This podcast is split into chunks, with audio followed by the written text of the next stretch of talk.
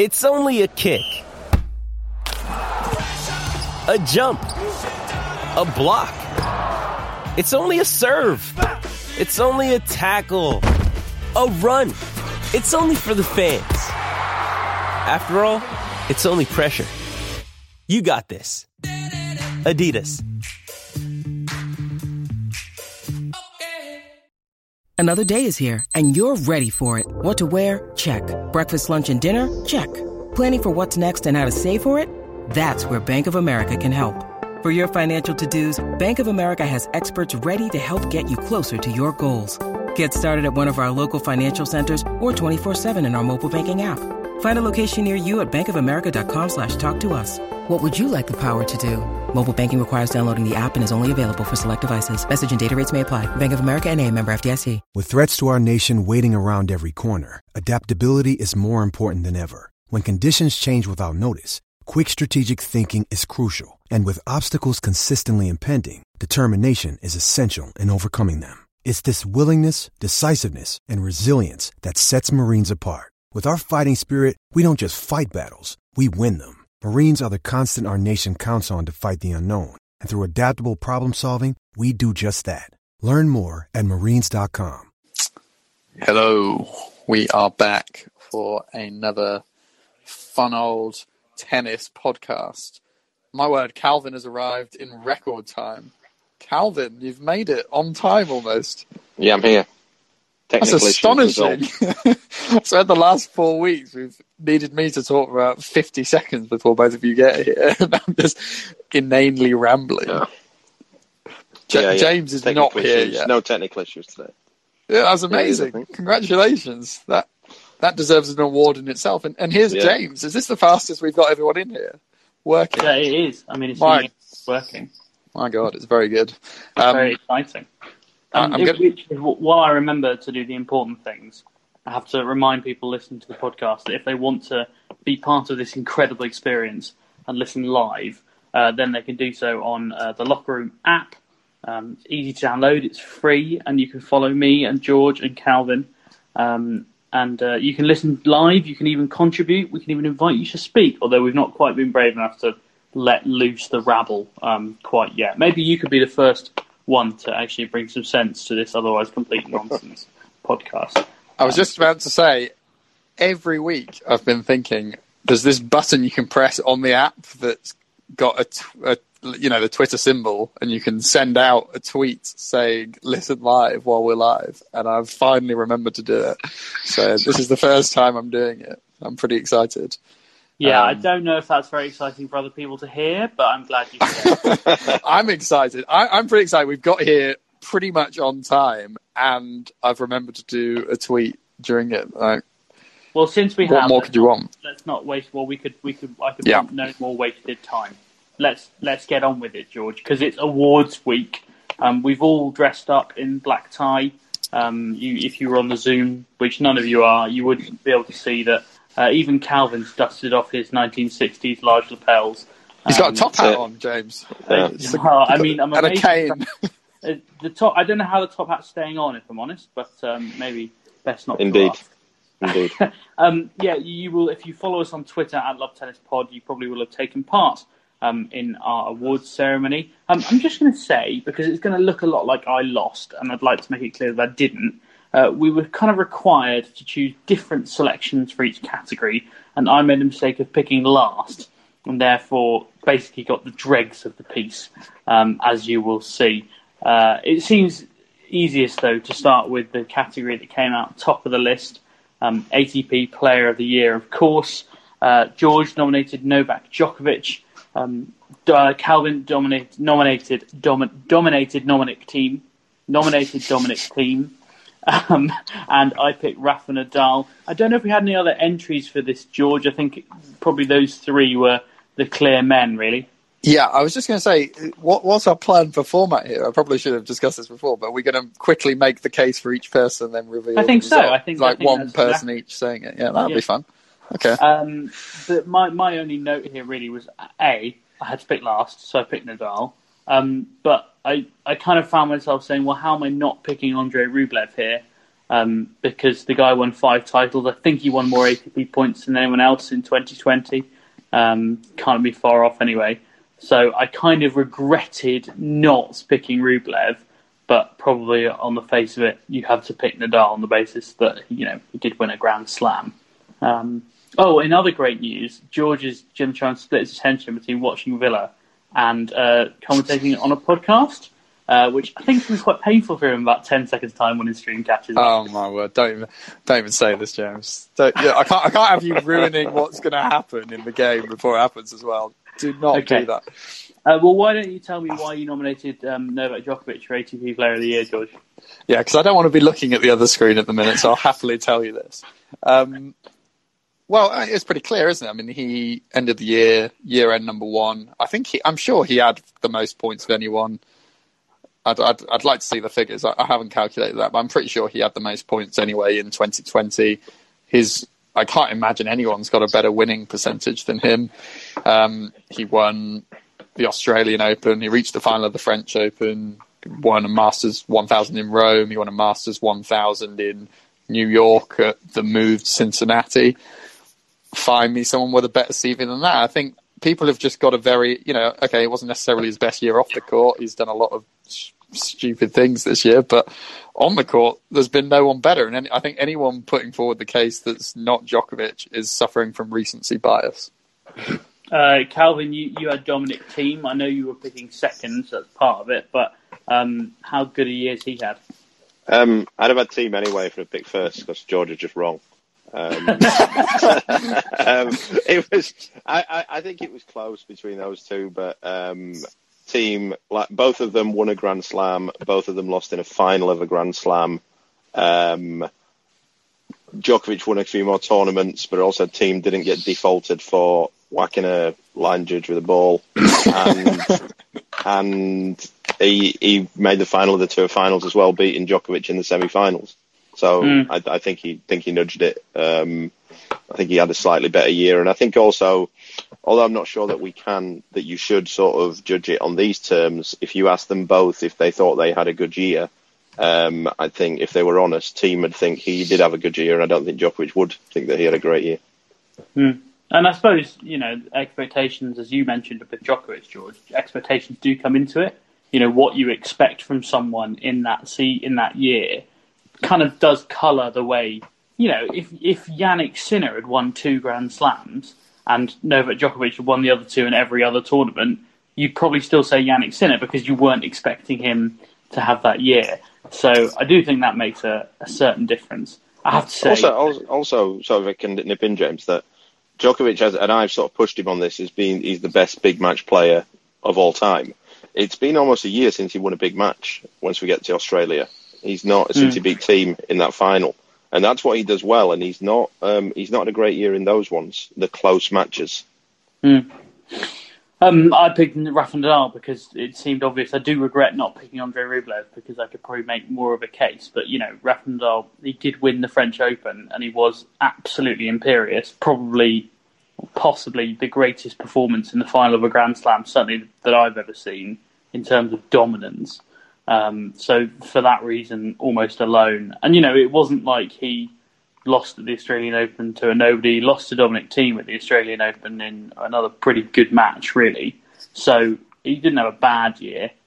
George, Can, can I just say to rebut everything we've heard here that I actually don't think expectations on their year comes into it. I think the question is if you swapped one person's season, would you not swap it for anyone else's? And I don't think there's anyone who wouldn't trade up to Djokovic's season, apart from whacking a Lions person in the face with a ball. I accept that, but I don't think I don't. I just don't think if you take the other guys' seasons, they wouldn't swap it for Novak's in terms of pure titles won, points and year end number one. I think I think he's the clear favourite.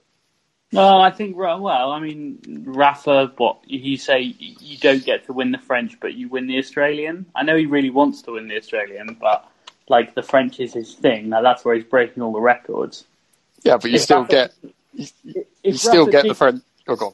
if Rafa didn't win the French, we would sit here and go, "Has Rafa had that good a year? He didn't win the French Open." Okay, but I'm saying if you strip the context aside of everything and just take the pure numbers of a Grand Slam, two Masters 1000 titles, and year end number one. No one's had a better year than that in pure You numbers. You can't really count year end number one because it's this skewed ranking system that we've He still had it. He still had it without the skewed one. He still would have been world number one, yeah. But I think that Thiem, like I say, didn't get defaulted from a Grand Slam, um, and he made final and world tour finals and knocking Djokovic out on the way there. I'm not. I, I think that overweigh outweighs. I'd say that the, the thing that Djokovic had in his advantage would be the two Master Series that he won, or the ATP 1000, whatever we call them now. But um, I, I don't think they're they're so heavy that they outweigh being defaulted for uh, whacking an umpire and losing losing in the final to his closest, losing in semis to his closest rivals at, at the O2. Let's go to the numbers since we've talked a lot He about also, pure by the way, can I can I also say he also lost to Medvedev uh, at the O2 as well. The pure numbers suggest you would expect Novak Djokovic. Let's take it to the people because you know that plebiscites solve everything in this country. Um, Novak Djokovic received 34% of the vote. Uh, Rafa Nadal, 15% of the vote. But Dominic Thiem is the Love Tennis podcast listeners player of the year with 47% of the vote. Uh, George, I know you'll shout recently, but yes, a little round of applause. We're not doing that for everyone. Come on. No.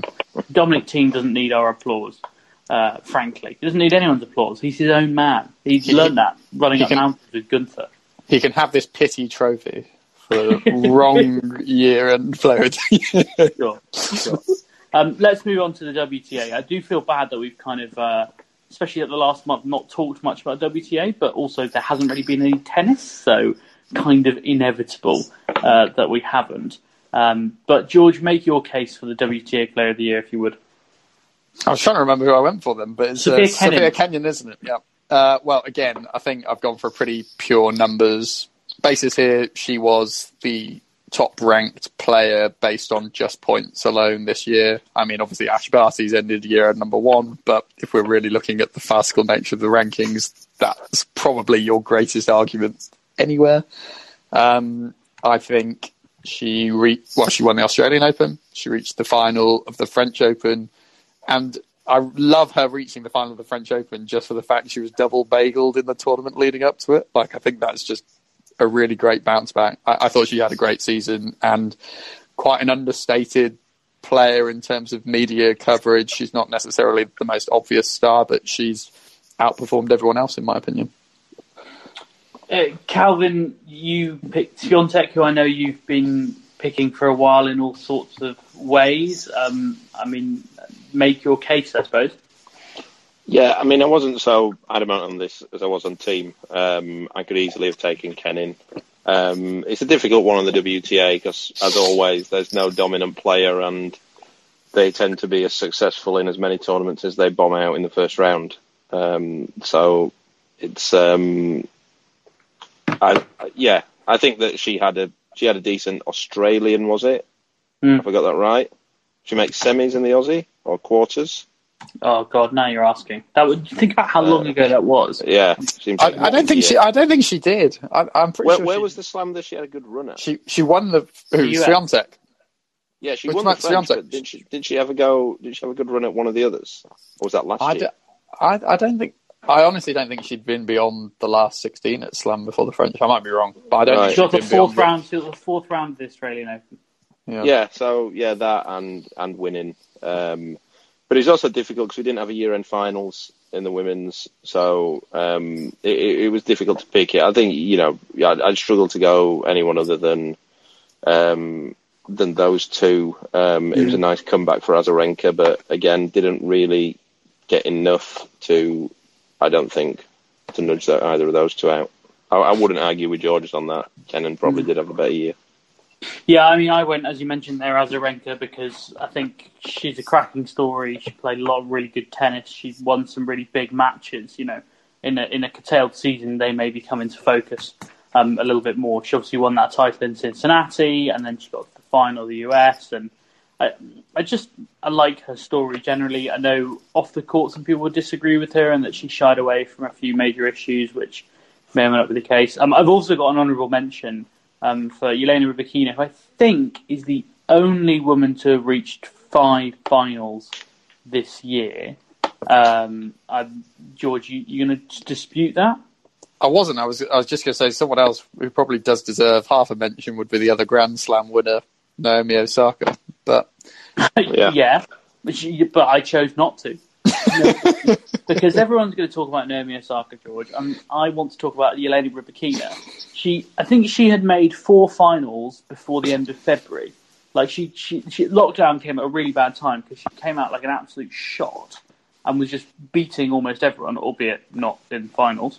Um, and then obviously, you know, it all gets locked down again. But I think she's into the top 20 in the world now, maybe, where she's never been before. She'd never won a match at a Grand Slam uh, main draw before, and she won three or four of those.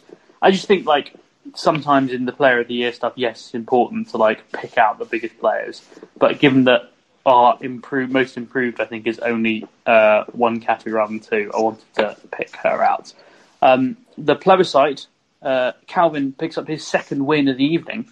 Uh, Swiatek, 37% of the vote, pipping Kenin by 5%. George is absolutely fuming. He's chewing his moustache. I'd, I'd I'd have a quick sort of caveat here that I think the player in both men's and women's who would be most happy with their year would be Nick Kyrgios because he barely played any tennis. And, and he does I- I- hate it. Yeah, and I think that would have made him as, as happy as anybody, really. there's a there's a good point from Motoko in the uh, comments section today, bigging up Naomi Osaka's efforts, but she has also made the very fair point that while we may have been digging out Novak's off-court performances as a, a bit of a factor, uh, she she had a good year as well with kind of stuff off the court with Black Lives Matter movement pushing yeah, it and forward. That's, with um, various different victims of police brutality on, on it, and yeah, yeah, that's that's a good to point out. she certainly stepped up in terms of a good kind of role model for tennis, didn't she? And and took the Grand Slam Yeah. win home as well. So that's definitely worth pointing out. Also worth pointing out, how long ago does that feel? Yeah. I know. That Naomi Osaka at the US Open feels like years ago, just absolutely years ago. Um, but yes, And thank that's what I mean about the Thiem recency bias, not to keep banging Right. on that drum. yeah, yeah, get over it. People forget how good Djokovic was at the start of the year. The bloke didn't lose. Anyway, Uh, let, let's move on. Um, Calvin, you nominated Jannik Sinner for most improved player of the year. I know it's not who you wanted, but the stipulation here is you have to start the season outside the top 50. Yeah, the, the most improved player was um, was Rublev, but Mm. um, the, the the rules and bureaucracy uh, got, in, got in the way there. That wasn't allowed. That so um, Sinner, yeah, he's um, yeah, he was excellent. I also think he improved through the year as well because he had a pretty disappointing start. As, as George and I have spoke about uh, previously, we actually had a a podcast. Um, uh, not a podcast. We had a piece, a tactical piece on him, didn't we, George, at the start Yeah. of the year? that we had ready to go, and uh, he, he kept losing, so it didn't make much sense. Um, we, but, we um, actually had it ready for Indian Wells, Calvin. I don't know if you remember, but Yeah, then the yeah. tournaments got called off. So, and and because we built the whole video on a hard court, yeah, it, it then wasn't quite quite the right timing. But anyway, yeah. Uh, George, But no, George, he, he definitely improved. Um, he, he he was great um, towards the end of the after after lockdown. Played fantastic. George, you, you picked Swiatek. Um, I mean, we've spoken a bit about her already. Uh, I think, uh, as you say, her Grand Slam record before this year was incredibly poor. Um, And I think she'd barely barely won a main draw match in a Grand Slam. So, I mean, that's the, the key point, really, isn't it? yeah, I mean, look, me, she, she, me and Calvin have been going on about for ages. We think she's massively talented and is a future world number one. Would either of us necessarily have picked her to win a slam this year? Probably not. Um, get- based on her slam record, thought it might take her a little while to kind of mentally develop, but the way she kind of picked Halep apart at the French Open and then went on to win the whole thing, you know, I, I think following up that win over Halep was arguably the most impressive sort of back to back win of the season. It would have been so easy to get ahead of yourself at that point and think, okay, I've taken out the clear favourite here. Um, and she didn't. So I, I, I think she definitely deserves to win it. And I, I hope I'm finally going to win an award because I feel robbed in the first two categories. yeah, confident. I'm fairly confident. I mean, this is one of those ones where you put Swiatek, Sinner, and then Rublev was barred, and I felt like, well, who else am I going to pick? Um, Ugo Humbert, who I think was ATP Breakthrough Player of the Year two years ago, um, but he broke into the top 50 in a very real way this year. Um, I think he's up to 30 now in the world. He'll probably be seeded at the Australian Open, depending on exactly how that works or when that actually is. Um, but either way, he's he's made a big step forward. Um, he actually was another who, like, lockdown came at a pretty bad time because he was in great form in Auckland. He beat Shapovalov and Isner and then Paire in the final to win a first ATP title. Beat Daniil Medvedev, his first win over a top 10 player. Lots of firsts, basically. Um, and then actually picked up a title in the second half of the year as well. So, yeah, I was actually, once I got round to thinking about Ugo Humbert's year, I thought, well, maybe he is the uh, most improved player. But the people disagreed, um, and they backed uh, overwhelmingly uh, Swiatek, uh, George's pick. Well done. Pick up your first award of the night. They are Thank- heavier than they look, aren't they? They are. They are. Um, let's move on to the most disappointing because I believe I was uh, my pick was subject to some some criticism here, and I'm going to defend myself straight out of the blocks. I picked most disappointing. It wasn't very specific. It was just most disappointing, not player, moment, whatever. And I picked Roger Federer because this was supposed to be Roger Federer's great goodbye tour. You know, it's supposed to be Manny Pacquiao fighting three times in a year, Las Vegas, Manila, Abu Dhabi. It was supposed to be the glorious goodbye. Four Grand Slams, the Olympics, the Swiss indoors, and then floods of tears on court while shaking hands with, you know, his eight children. Uh, that uh, was Did he know about this? Did he know Well, it was meant to be this tour you yeah, decided I, for ha- him? I had actually sent him a letter. Whether he kind of planned it in or not, I don't know. But you know, knee surgery is knee surgery. You don't really get to choose when to have it. And yeah, I'm, I'm, I'm not saying I was disappointed in him. I'm saying I'm disappointed in how his year went. Uh, and George, I'm sure that you will say for yours that you weren't disappointed in him. Yes, so I, I I also received similar criticism for my pick, um, and again, it was more. So that was Andy Murray. In case we did we didn't spell it out, um, and and as you said, I think the category itself wasn't that clear. My expectations for Murray were perhaps wrongly slightly higher than they should have been, given he won that title in Antwerp. I know he had a bit of physical issues at the end of the year, but it it felt like he had some momentum. And even when he beat, you know, Zverev in New York, it felt okay. This guy can still maybe do something, and it, it was just such a kind of a poor ending, wasn't it? Really, never really got started. Had that tiny spike, and then that great five setter over Nishioka, and from there it's been very flat and poor. So I, I think it was just one to write off, and he accepts the same thing, having you know spoken to him. That's that's it's been a disappointing year for him. There's no putting that aside, but again, not massively in his control in many ways.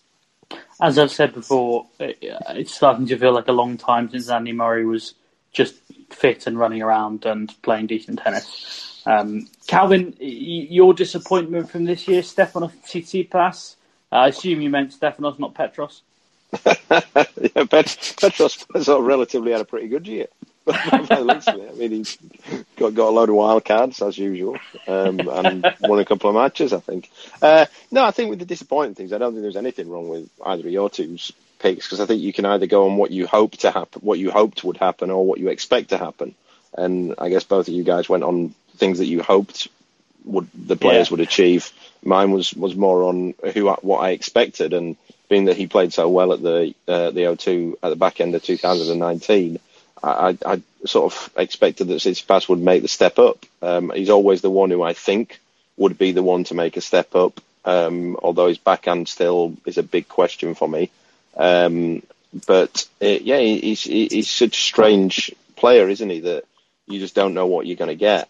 Um, match, match in, match out. Um, and even even at the French at the at the when he lost to Djokovic, he he sort of looked out of it for two sets and then was fantastic and then was just rubbish again in the fifth. Um, yeah, and then Just- really disappointing at the O2 as well.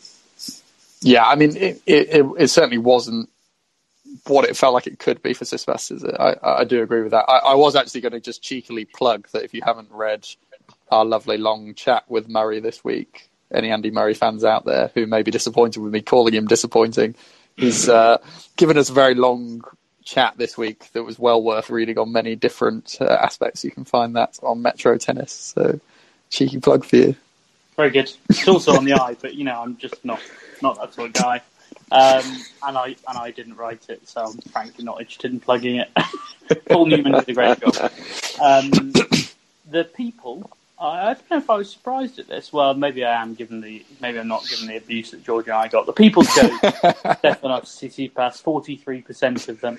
Um, as usual, I lose a vote. Who? Uh, yeah, I was going to say. I hope you lost more than me. It's fine. It's fine. At least I backed Biden. That's the one thing I'll win this year. I, I think as well the people are always going to help me out there because as as we've discussed before, the, the big four have their very much have their loyal fans, um, and they will always try and make sure they're in a good spot. So I think they've probably all piled on to Tsitsipas there. Yeah, I, Yeah. I'm not going to lie. That's what I'm putting down to Djokovic losing that vote. George, you're just still going on about. Hey, I will not stop. Wait while we get on to villain of the year. Look, Novak won big, one big, huge, huge win. Novak, huge. So sad, so sad. So Novak won bigly. Um, let's move on to match of the year. Uh, Calvin, I'm going to go to you first uh, for your Djokovic Thiem Australian Open final. What was the what was so special about it for you?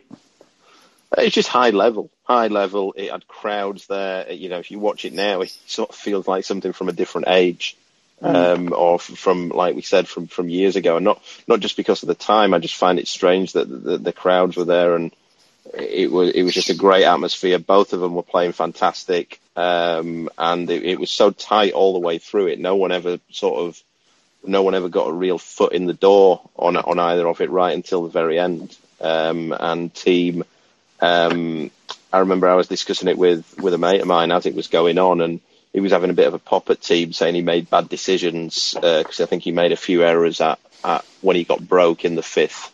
But um, I didn't see it that way. It's, it's the way he plays. He had to go for the shots. He wasn't going to win it without that, and just a really really high level match. And yeah, I don't think it'd go down in the the great matches of all time. Um, but I think for this year, where we didn't have so many of them, it was excellent. The Aussie, do, the Aussie does tend to bring up some some great matches. To be fair, um, I wonder if it's the con- I've often wondered if it's the conditions because it's so hot usually. Um, Yeah. I've often wondered if it, it kind of is a bit of a leveler and matches become a bit more attritional and, and you know a bit more physically challenging, which people always like watching. They're also the players are fresh as well. I think that that Yeah. could have a lot to do with it. So uh, two two of my favourite matches of all time were both there. The Agassi played Sampras in a semi there one year. I, I don't remember the years. It might be 01 maybe or something like that. Um, I think it was four sets that one, and then uh, Federer against Safin. The year that Safin won it was was one of the great matches of all time. Um, so semi, yeah, semis at the Aussie Open, semis and final. That brings George, stuff. your match of the year? Well, my following on from that theme briefly from Calvin, I think my favourite match of all time was Djokovic Nadal 2012 final. I, I just don't think you'll ever see anything like that again. That that goes down as one of my favourites. Um, but the match I chose of the year, I, and I'm going to caveat this again, and this, this is the problem with these Twitter polls because if we're talking about what I thought was the highest level match of the year, then for me that was Nadal Thiem in terms of the highest level quality throughout. That that was the best match of quality I saw. Um, the best match though that I put considering the circumstance as well. I, I thought Jennifer Brady, Naomi Osaka was probably the most tense, exciting, and high quality chucked together match. Um, I really liked Calvin's pick as well, so I, I wouldn't begrudge that one winning it. I just felt there were a few more lower moments, more from Djokovic's end actually, where he checked out a little bit in certain points of sets, whereas I felt Brady and Osaka throughout. And I know it's maybe a little bit easier over three sets than five. Neither of them checked out. It was pretty hardcore, um, hardcore, hard hitting tennis. Um, so that got my votes. Uh, I went quite left field with this, um, as I wont to do, but basically because I like a storyline and I like uh, light and dark and you know contrast and shade, and I thought Iga Swiatek's match up with Simona Halep in the fourth round of the French Open was a match that we all just thought it was going to be a good match. Oh, um, Halep might get pushed here. I think she'd lost about seven games on her way to the uh, to the fourth round, and Swiatek blew her off the court. And it wasn't just the fact that she did that; it was the fact that in the same meeting last the year before, she'd won one game. Now, like not just from a technical perspective, but from a mental perspective, to do that, it, it just blew me away. Like uh, as Halep was on the day, um, Swiatek blew her away as well, and uh, I think I think it just uh, it just it was just special from that perspective. So when you said best match, I, yeah, I took it a bit differently, but um, yeah, I don't know. It was something a little bit different. Uh, the winner, the people's winner, um, is, as you might expect, the Australian Open final between Novak Djokovic and Dominic Thiem. Probably the most fans um, in there, as far as I can tell. Uh, now, you may not know if you're listening live uh, that you are actually able to speak on the podcast. Um, if you're using Locker Room app, you can hit the request to speak app. We've never been brave enough to do it. George, have we got a request to speak? We do. I think. I hope this works. Now we've picked this up, but we were going to give Peter. I think it's Reggio a go. So Peter, blow us away. I have no idea what he wants to say, but let, us find out. I hope you can make this work, George, because he hasn't appeared in the room to me. Oh, oh, he might have gone out of the room. That's hugely disappointing. Right.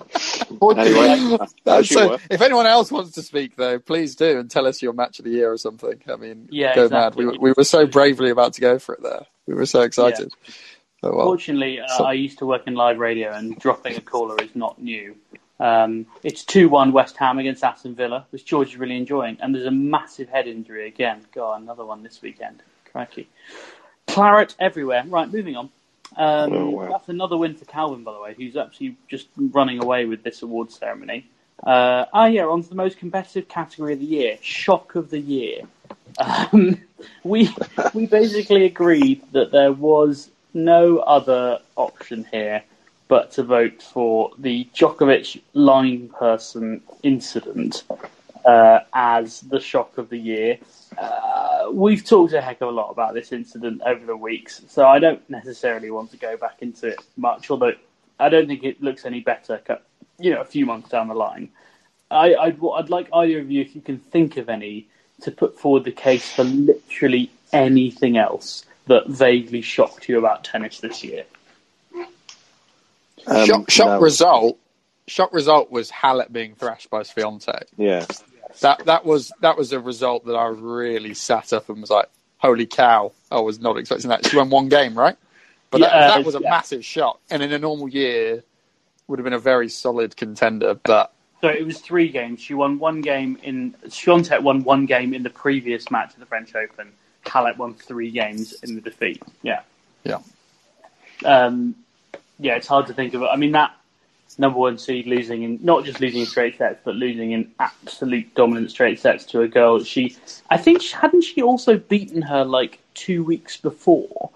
I think they had met in the, the last tournament before the French Open, and Halep had beaten her quite comfortably. Um, but that's just off the top of my head. I don't actually have that in front of me. But anyway, um, the the I, other good shock that I can think of. Good shock.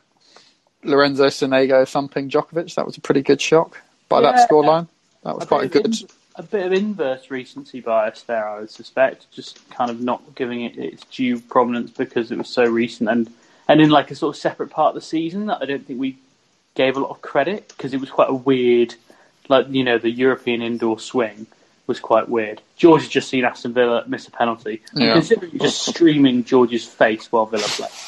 I, I, you know, I actually hadn't seen the miss yet. I was just got a load of texts through from people being like, "His penalty record's diabolical," which kind of spoils it. And, yeah, so not, not, wishing, not, wishing, to move off tennis, George, but the guy's missed four out of his six penalties this season. Like, why is, why is he still taking penalties? Do you have anyone else?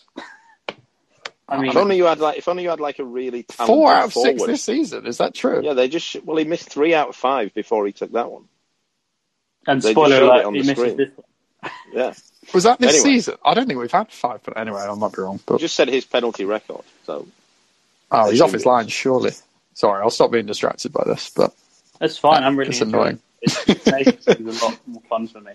Um, but yeah, I don't think anything matches uh, Novak Djokovic whacking a ball at a line judge's throat, I'm afraid. Um, which brings us nicely onto Villain of the Year, uh, for which I picked uh, Novak Djokovic because I think it, it was such a a monumental incident, um, and he also ran a sort of um, COVID holiday camp um, in Serbia, which was not particularly clever. Uh, but you both picked Alexander Zverev. Who'd like to plough into him first? Um, I'll go. um, You've been waiting for this for about two weeks. uh, no, I mean, there's nothing really to say on it. He's just be- behaved like an absolute mong, hasn't he, all season? Um, just doesn't have. First, in what he did, uh, first in the things he does, and then his repeated refusal to apologise or even acknowledge that there was anything wrong with the stuff he's done. Um, and then, even if you took away, even if you took away one of either what the things he has, in inverted commas, allegedly done, and um, the, uh, or how he responds to them, I think he'd still be villain of the year because they're both so ridiculous in themselves, and that doesn't even include the the sort of the reasons why I've picked him in that role. Don't even include the way he's behaved with the virus. It's pretty staggering. George, maybe you'd like to have a pop at his COVID reliance. Yeah, I mean, I was actually going to lead off on the COVID stuff. I mean, th- nothing sums him up as the level of tool he's been this year. Um, better than him uh, going to the Adria Tour, putting out one of these ridiculously tepid statements promising to stay at home for two weeks, apologizing deeply and regretting their actions of dancing topless in the nightclub and all this. And then less than a week later being caught on a bloody yacht in Monte Carlo dancing away in the room. I mean, he was just a grade A spoon, as I'm going to call him, rather than a more offensive word. He's done a he's done a Rita Ora to, to put it in uh, to put it in the terms of the modern. Yeah.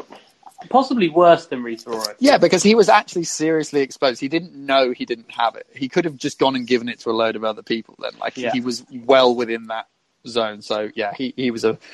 I'm, I'm running out of the spatula. I'll go for next. Yeah, Moving even- around even kitchen look at- items. Even look at the Uh, things that I would um, argue look, that he's not a spatula, George, because a spatula is quite handy. Very true.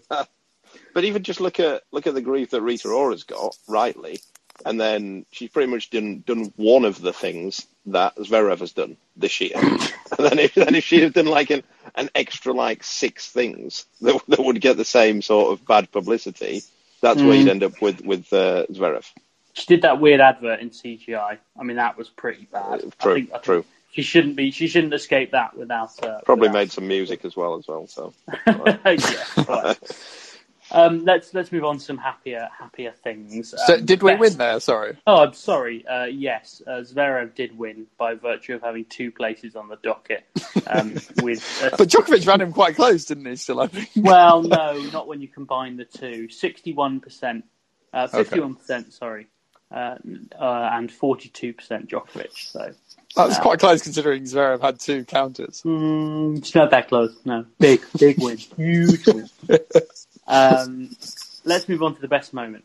Uh, George, why don't you tell us about Dominic Thiem's first Grand Slam win and why why you nominated that as your best moment? Yeah, so I, I, I almost went for Joe Salisbury winning a Grand Slam to let my British bias come in, but then I thought actually Dominic Thiem's more likely to bring me home the overall chance of winning the Knights Awards. Um, but yeah, I, I realised I I'd kind of snubbed Thiem in my ATP Player of the Year, which would be a reasonable second best choice for that. Um, and I I thought he deserved some recognition, so I, I picked him for this. It was great to kind of finally break the stranglehold the big three have had since the Australian Open in 2017, where they've they'd won every slam before um, the Yeah, let's, Open. let's let's be let's be clear. We've been absolutely like literally every Grand Slam. We're crying out for this to happen, and it finally happened. Yeah, exactly. So it, it was great for him. And let's be honest, it's the guy who deserved it most from the rest of the tour. This was his fourth slam final. He'd only lost to the big three. Okay, he didn't play his best final, but he still got there in the end. And it it was a, a great moment, I thought, for tennis. So well done him. Um, Calvin, you, you did let your British bias show and, and picked uh, Andy Murray beating Nishioka. Maybe for people who can't remember that match, just tell us a little bit about what happened. Uh, yeah, basically Murray was two sets to love down. I think he was two sets to love and a breakdown, was he? I think that's right. Yeah, yeah. Um, and yeah, it, it was just. I'm not going to say he played fantastic from that stage. He, he kind of he, he, did what Murray does. He made a lot of balls, and he, he actually did a fair bit of attacking. He went after second serves, and it was just a sort of unlucky. Unfortunately, it didn't really come to anything after that, and that match probably cost him doing any better. But uh, it was just good to see him back competing and doing the things what he has always done, uh, being sloppy early on in matches and then finding a way to win. Um, and I think it meant a lot to him as well. Um, but I think it, it, sort of raised the question again of how can he play, how can he do the things what he's always done in his career, and and get away with it now when there's some questions about his body. Hmm. Yeah, I mean, it was nice to see some of the the old Murray grit, though. I think that's you know that was kind of yeah. something. Just uh, it was like the old days, briefly. Uh, not the same level, not the same no. opponent, and as you say, didn't play the same, but to get a bit of that, you know, the Murray fist pump. A lot of it is a lot of it was classic Murray because I think the U.S. Open more than any other Slam is the one where he he always sort of you know it, it's a bit all over the shop at the start of matches. I think he had one match there one year against Mannarino where was he two sets to love down or something like that. He always seems to find himself down at, at the U.S. Open early and, and, ends up coming back and winning. Um, but um, it, yeah, it, it, was enjoyable, and I think you know he deserved it. And I guess it came about as well not too long after the the documentary came out, maybe mm. sort of a couple of months after that came out. So that sort of played into it a bit as well for people who'd watched it and watched the match um, mm. as well. I love a good narrative arc. Who doesn't? Um, and yeah. well, actually, for once, I didn't pick the narrative arc. I just picked the best set of tennis I've seen in a Grand Slam final which is Rafa Nadal steamrolling Novak Djokovic six love in the first set of the French Open final.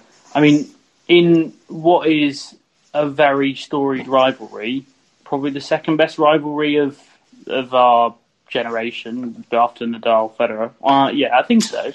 Um, George, you can disagree with almost everything I say here. Um, the uh, the fact that he pulled out, you know, a scoreline that just doesn't make sense between those two. Although I admit he had actually done it the year before at the Italian Open, but had then lost the second set. Um, whereas on this occasion he bageled him and then really didn't let up that much. I think Djokovic was in it a bit in the second set, maybe, but never really that close. George, disagree? I wasn't particularly going to disagree. I think that was definitely an intriguing moment. Um, I was just going to say that that was, Djokovic probably played the best I've ever seen anyone play in a bagel set in that set. I mean, yeah, I think it lasted about 45 minutes. It was a pretty high quality set. Um, so yeah, crazy, I, I, think that, that was, was really bonkers. I think on the, on the rivalry there. So, sorry, sorry, James. Quickly um, on the rivalry um, thing, I'm not sure whether it's still the case, but isn't wasn't it that Murray and Djokovic had played more Slam finals than any of the other potential rivalries against each other? Or have they been? I know it was a couple of years ago. I don't know whether they've been overtaken by uh, Djokovic and Nadal. It, yeah, it might well be. I mean, they certainly played more than Federer and Nadal, for example. Yeah, yeah. Um, I always found that sort of an interesting stat. Probably not very interesting to anyone else, though. So. there's certainly something in that. I think there's there's definitely, you know, it's something people often throw at Federer about his early Grand Slams that he won a lot of finals against relative nobodies. Um, yeah. And, you know, it's what people say about. Uh, George, you don't think they were relative nobodies? Roger Federer's first four Grand Slam final opponents? My, my wince was at Villa there actually, but um, no, I, no, you, right. you know, it's I've always, made this an, case a lot. It's always an interesting one that you know they're not nobodies. You know, Roddick, Safin, um, they're not nobodies. They're not. Yeah, then they're just Isn't not. there a Spanish um, one, a Chile, Chilean one? I can never remember the name of Gonzalez. Gonzalez. Really, yeah. yeah. I mean, the argument would be you can only beat what's in front of you, but um, I I think that that's what makes Djokovic the best ever the players who he's beat on his way to those slams. Um, but I still maintain that 2004 5 Federer was maybe the highest level that any of them have ever played. Mm. Um, right, the, the vote on the best moment of the year was incredibly close. It's the closest one that we've had, and it was won by Rafa Nadal's bagel in the first set, finally picking up an award. Well done, James. Thank you very much. Thank you very much indeed. That's for like a Um, consolation goal after you're 6 0 down in the night. Yeah, very much so. Yeah, hugely. Um, really means nothing at all. Um, let's move on to worst moment. I'm just going to get mine out of the way early because I got a staggeringly low vote for the fact that when I borrowed George's old iPhone to set up this podcast on Locker Room, I was logged into his Hinge for a couple of days and unable to stop it buzzing because I've given up the iPhone. I've retracted myself from the iPhone master race and I couldn't work out how to stop it. I'm not going to say it was relentless because George isn't that popular, but there was enough and I didn't need it. But let's move Does- on. Does a low vote? Does a low vote on that suggest that that was a great moment? Uh, Like that, I don't that, think- that- that it only got one percent. I don't want to think about that. Uh, It, it suggests that many people who follow our podcast have perhaps been dating me. And Don't totally disagree. Wow. That was a bad moment. Yeah, yeah, that might actually be the case. Uh, I was actually going to put something Wimbledon related because the realization, which came much longer after Wimbledon was cancelled, the realization that I wasn't going to get two weeks of the Wimbledon canteen, which usually keeps me going for about six weeks, um, really did did get me down. George, I know that Wimbledon being cancelled was your low moment of the year. Yeah, absolutely. I mean, it's first time it's not happened since the Second World War. Um, I think when you put it in that context, it's hugely significant. I mean, I I kind of wanted to just say coronavirus was the worst moment of the year, but I thought that was that was too long spanning. Um, Well, Yeah, you've I- had it, haven't you? I did have it. Yeah, I've I've had an antibody test to prove I had it as well. So for a while, I was one of the safest people in the UK, which is probably why my Hinge profile was so popular around that time. Mm, let's Um, face it, George. COVID nineteen is not the only infectious disease you've had this year. uh, disclaimer: I've not had any other infections. that Sure. James implying there. Um, Was that Yeah. what the, was that what the hinge was? this is going off in a direction I really don't want it to. I'm going to take it back to Wimbledon now. Um, don't think it's for life, not just for Christmas, George. um, yeah, look, it's obviously a hugely historic tournament. It's something that's a big part of our lives, not just because we work in the sport, because we've always grown up with it. And I think a lot of people really miss the British summer of sport that we've grown so accustomed to. Um, so I thought that was a hugely sad moment for tennis. And fortunately, it doesn't look like it's going to happen again. And we don't ever have to consider that as a worst moment again, hopefully, in our lifetimes. And hopefully, we won't have to consider Calvin's worst moment either, which was just having no crowds um, at tennis. You've not adapted to it, then, Calvin. It's still weird to watch on TV. yeah, I think well, all sport really. Um, I don't think it's really real sport that we're sort of witnessing at the minute. It's kind of a a half-assed sort of effort at it, um, and it's, I just don't think it's as enjoyable. I don't think for even for the wins and that kind of thing, it's not.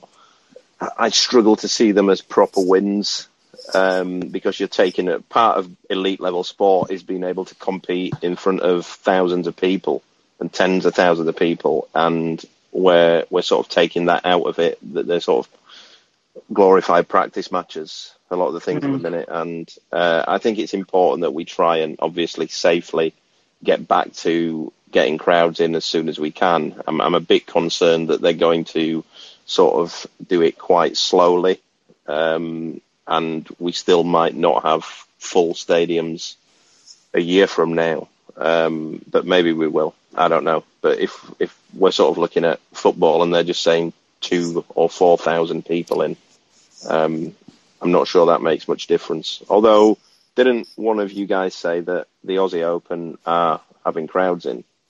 If we Yeah. Yeah, I mean, if we have time at the end, it'd be good to chat a little bit about the Aussie Open, actually. But um, Yeah. just on that, just a point that's occurred to me. Obviously, at the moment, um, if you're in, well, the tier system hasn't come in England yet, um, and may not actually, but that's a parliamentary point. Um, the the the best you can have is four thousand or half the capacity, whichever's lower. That's outdoors. So Yeah. if in theory you had ha- half the centre court, so if you four thousand um, in centre court, and then they shut the roof, would you then have to boot everyone out because Uh. you're going from an outdoor event to an indoor event? I think you Very good genuinely might question. have to, Very good question. which would be one of the most remote. Can you imagine? Oh, sorry, it's raining. They're going to keep playing, but you have to leave. You can't watch Yeah. it. how, how do you sell the tickets? Do you sell them or Um, do, you, do you buy a priority ticket or? Well, let's hope we don't have to find out because that uh, would be a particularly kind of 1984 Orwellian Yeah. situation. Um, going to the polls, Orwellian polls, uh, Wimbledon cancellation, just pipping, uh, having no crowds, and I, I think George, you're, right. It was um, a very emotive moment because Wimbledon is to British people anyway a lot more than the tennis tournament. Lots of people who don't watch tennis any other time of the year will watch Wimbledon and you know drink Pimm's and eat strawberries and sometimes queue up for tickets. So yeah, go on. Uh, that is one of the most common questions I get on dating apps is what I do for work outside those two weeks of the year. So that, that gives you uh, an insight into the national psyche. It's like when you. Uh, this is a very very niche point, but you know when you or I have to do a random late shift on a Monday. Um, People say, "Oh, what sport's happening at eleven o'clock on a Monday?" And it doesn't really work like that anymore. George is celebrating wildly because he agrees with me so much, and not because Ollie Watkins. He's offside, George. He's offside. No, he's not.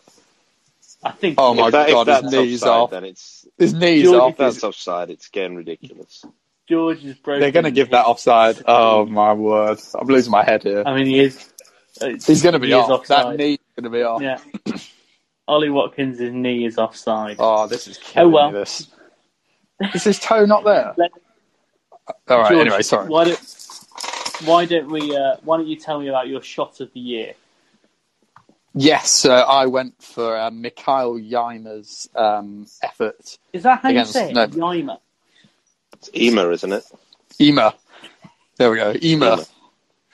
I was I was thinking, why is this happening to Aston Villa rather than rather than ease not offside? this is so close. This I, you're ahead of me, so you probably know if it's actually off or not. But Uh, I'm, yeah, I'm well, hoping he's going to be George, on. Okay, maybe he's going to be on. This looks better actually from this angle. George, anyway, this, um, isn't, good- this isn't good radio. this isn't good radio. Sorry, Ema. Um, he, yeah, it's a fantastic point. I mean, this is always quite hard to do this sort of shot of the year, but I think Ema's probably the easiest one to describe. I think Calvin's shot will sound quite underwhelming when described on radio, but here's here's the vision of my one. He's um, been drawn into the net by Novak Djokovic. He's then been cheekily lobbed by the Serb, who's followed his lob into the into the net. And it's worth saying at this point, Ema's getting absolutely hammered by Djokovic. I mean, this guy was getting pummeled left, right, and centre first round of the French Open, and he comes up with this astonishing tweener passing shot and gets a lovely round of applause from Novak. And I imagine the 2,000 French people who are in there loving it. Um, and it's a great token for him and was my favourite shot of the year. Um, Calvin, we, we discussed your shot of the year on last week's podcast, um, so I won't necessarily ask you to do it again. But I thought the best way to sum it up was that if you told Novak Djokovic what Dominic Thiem was going to do and let him stand anywhere he wanted, he would have stood in the same place and still been beaten by us. Um, yeah, still wouldn't go Rakionic. Yeah. No. Um, yeah, Um, and, and also sort of aside from what I said last week about, because like you say, I described it then. I also think in any when when we do any shot of the year or goal of the year, I think it should also be taken in context as well of when it happens in a match, because I think all the the great goals, the great shots, the great plays come in the big moments. Um, And um, so George just found out that goal's rule offside. um, and um, and you, you know, so I think that, that that plays a part in it. And that goal, that shot came at um, five four in the final set tiebreak of the semi-finals of the World Tour finals against the world number one. Um, so I think that sort of that that sort of adds extra to it. But I also think the other shots, as as great as they were to watch, and and that I'll give George that the Ema one was maybe the best hot dog I've ever seen. They're just kind of freak shots that they're sort of caution to the wind shots that players hit. Uh, that wasn't what Thiem's was. It was a in inverted commas a genuine tennis shot that he would want to play at any stage in the match.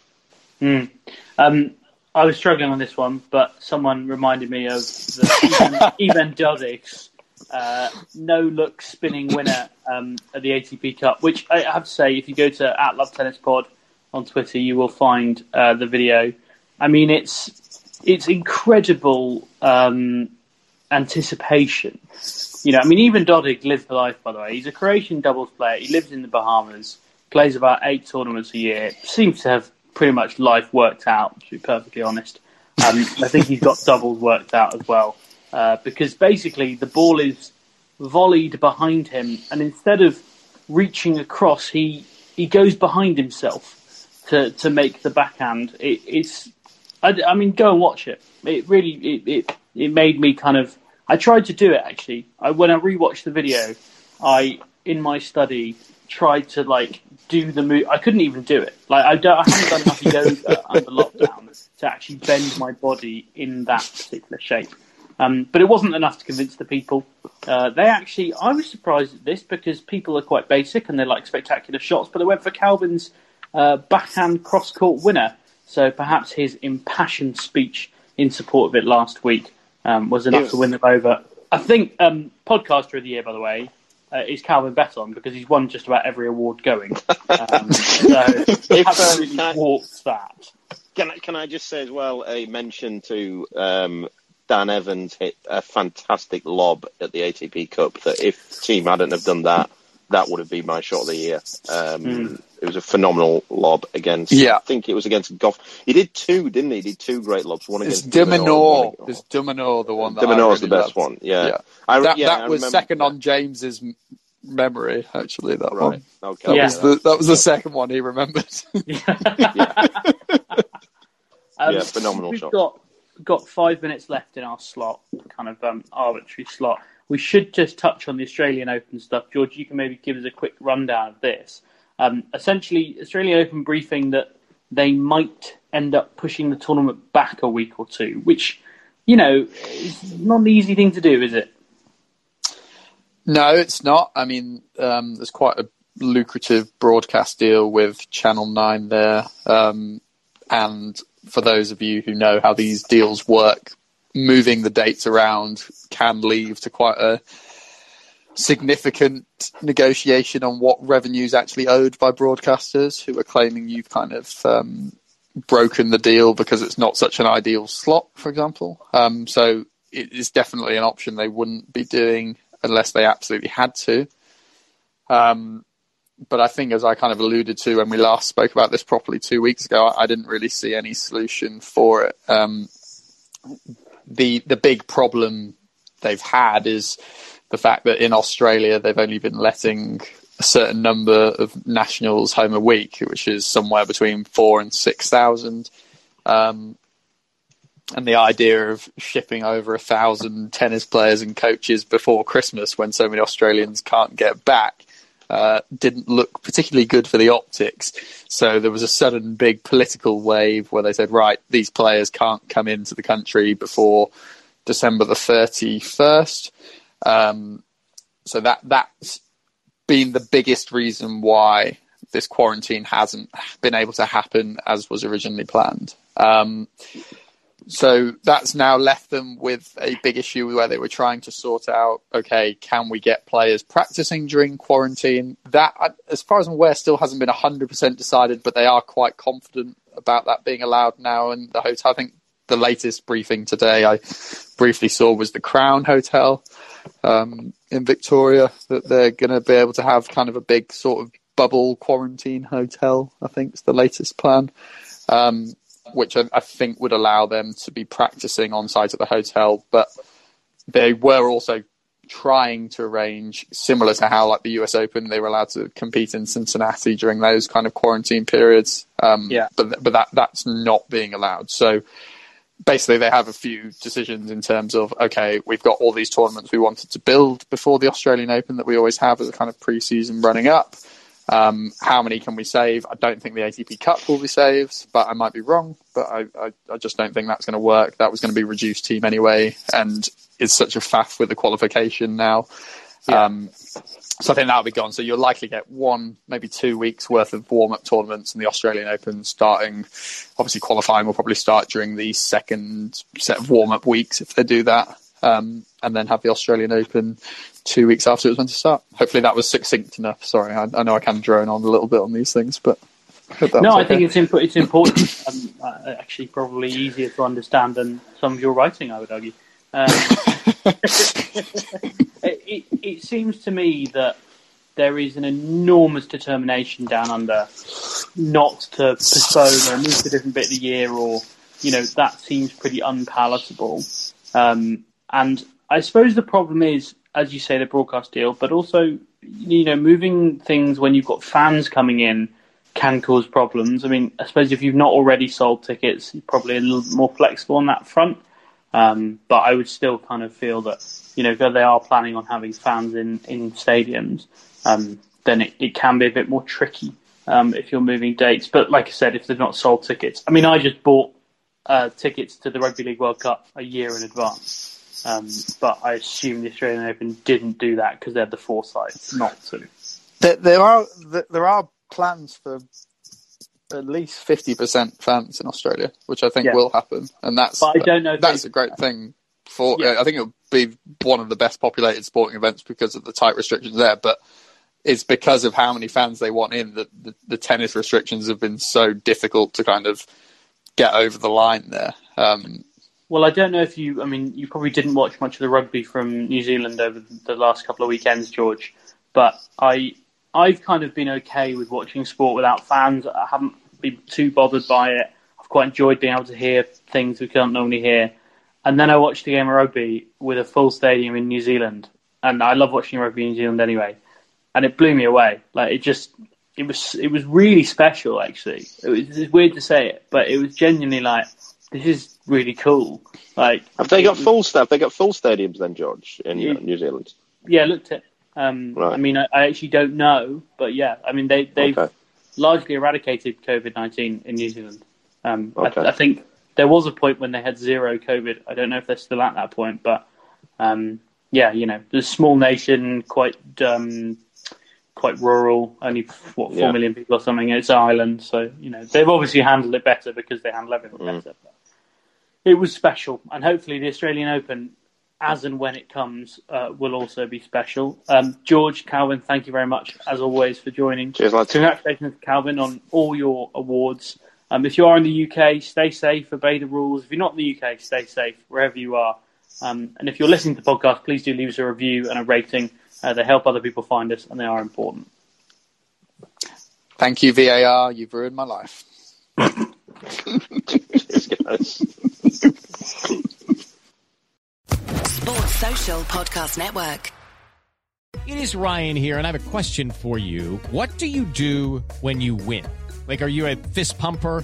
A woohooer, a hand clapper, a high fiver. I kind of like the high five, but if you want to hone in on those winning moves, check out Chumba Casino. At ChumbaCasino.com, choose from hundreds of social casino style games for your chance to redeem serious cash prizes. There are new game releases weekly, plus free daily bonuses. So don't wait. Start having the most fun ever at ChumbaCasino.com. No purchase necessary. Group. Void were prohibited by law. See terms and conditions. 18 plus.